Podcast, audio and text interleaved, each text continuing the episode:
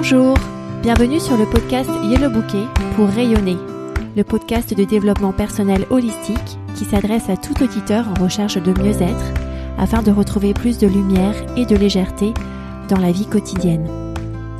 Ce podcast s'adresse tout particulièrement aux parents qui se sentent parfois débordés dans leur quotidien pour une pause douceur, une douce heure pour se reconnecter avec leur corps, leur mental et leur spiritualité. Je suis Jenny Dahan, créatrice de yellowbouquet.com, mon activité de coaching, et je suis ravie de discuter avec vous aujourd'hui.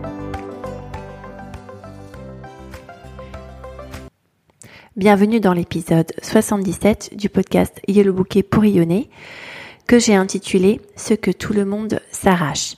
Alors, on ne va pas parler ici du dernier bijou en vogue ou de la dernière tenue vestimentaire en vogue ou du dernier vélo électrique ou voiture électrique en vogue ou du dernier livre en vogue.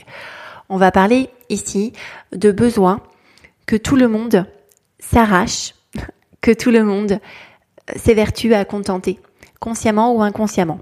Et à travers cet épisode, je vais vous rendre conscient ces besoins pour que vous puissiez l'appliquer à vous-même, mais aussi à vos proches ou à tous ceux qui partagent votre vie de manière proche ou lointaine.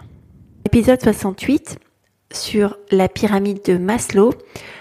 Je vous avais présenté une version inversée de cette pyramide avec la sécurité matérielle détrônée de son rang de base pour céder sa place à l'amour de soi. Dans cet épisode, je vous parle de trois besoins fondamentaux que tout le monde s'arrache et que vous aussi vous vous arrachez. La connexion, le contrôle et la compétence. Alors, pratiquement, qu'est-ce que ça donne? Nous recherchons tous la connexion aux autres. Nous avons besoin de nous sentir unis aux autres. Je me réfère ici à une expérience malheureuse faite par Frédéric II un empereur du Saint-Empire romain germanique, qui voulait comprendre quelle était la langue originelle que parlaient Adam et Ève dans le Jardin d'Éden. Il a fait une expérience sur des nourrissons. Et cette expérience consistait à satisfaire tous les besoins matériels de ces nourrissons. Les nourrices qui s'occupaient d'eux devaient les laver, les nourrir, les changer, les habiller, les maintenir au chaud correctement. Par contre, elles avaient interdiction de toute communication, que les communications soient verbales, gestuelles. Donc les nourrices n'avaient pas le droit de communiquer avec, avec des battements de main, de les prendre dans leurs bras, de montrer des gestes de tristesse ou de gaieté, et n'avaient pas les droits de leur parler ou de leur chanter. Ce qui s'est produit, c'est que tous les enfants sont morts. Alors c'est une expérience assez cruelle pour mettre en évidence que tout être humain a besoin d'avoir une affection, de ressentir, de recevoir de l'affection portée par quelqu'un d'autre. Même si les besoins matériels sont assouvis. Nous avons besoin de nous sentir connectés aux autres. Sinon, un besoin primordial n'est pas assouvi. Le deuxième besoin primordial que nous avons tous, c'est le contrôle. On a besoin de se sentir contrôlant, maître d'une situation, de pouvoir la changer, cette situation, de pouvoir décider du cours des choses. Cela nous fait nous sentir mieux, bien, en pleine possession de nos moyens. Dans l'épisode 17 sur la roue libre, on a vu qu'on ne pouvait pas tout contrôler, mais à ce moment-là, l'enjeu est de voir comment est-ce qu'on peut contrôler ses réactions à ce qui nous arrive. Est-ce qu'on va décider de fuir? Est-ce qu'on va décider de réagir? Est-ce qu'on va décider de répondre plutôt que de réagir à une situation? Répondre en respirant calmement, en posant des questions, avant de décider si ça vaut la peine effectivement éventuellement de s'affoler. Donc on est libre de décider pour soi-même comment est-ce qu'on va réagir à une situation. Donc si on ne peut pas contrôler des éléments parce que ce sont des éléments qui ne nous appartiennent pas, par exemple les affaires des autres ou les affaires de l'univers ou de la nature ou de Dieu comme certains l'appellent, eh bien comment est-ce que nous, on peut contrôler les réactions que nous avons à ce sujet-là? Retrouver un élément de contrôle réussir à regagner du contrôle permet d'assouvir ce grand besoin de contrôle que nous avons tous pour avoir plus de plénitude dans notre quotidien. Et le troisième besoin fondamental, c'est la compétence. Nous avons besoin de sentir que nous gagnons en compétence. Alors la compétence, c'est un champ assez large qui couvre euh, beaucoup de connaissances, beaucoup de pratiques, beaucoup de skills, d'aptitudes, que ça soit de la prise de parole en public à la compréhension d'un algorithme mathématique compliqué. Mais lorsque l'être humain gagne en compétence, eh bien, il se sent aussi plus léger, plus extraordinaire au quotidien. Alors, dans la pratique, je vais vous inviter à appliquer ces trois éléments pour les autres et surtout pour vous. Lorsque vous voyez que vous ne vous sentez pas très bien, posez-vous simplement ces trois questions. Comment est-ce que je peux m'apporter plus de connexion? Alors, de connexion ou bien aux autres, en parlant à quelqu'un, en demandant conseil à quelqu'un, en se confiant à quelqu'un, de, connexion à soi-même, en accueillant l'émotion qui vous, qui vous traverse? Alors si vous n'êtes pas familier avec l'accueil d'émotions, je vous invite à écouter l'épisode 4 de la série de lancement de ce podcast. À vous dire des phrases toutes simples comme je ne suis pas la seule, je ne suis pas le seul à expérimenter ça. Une autre personne sur cette planète est en train d'expérimenter la même chose. Et vous pouvez aussi vous sentir connecté en ressentant de la gratitude pour quelqu'un. J'en parle de la gratitude dans beaucoup d'épisodes de ce podcast, notamment dans la boîte à outils, dans l'épisode 9. Concernant le contrôle, demandez-vous comment est-ce que vous pouvez au moins contrôler vos réactions. Qu'est-ce que vous avez envie de faire, vous?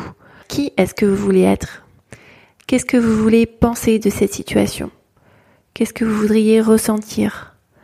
Comment est-ce que vous voudriez agir? Qu'est-ce que vous voudriez faire? Qu'est-ce que vous voudriez ne pas faire?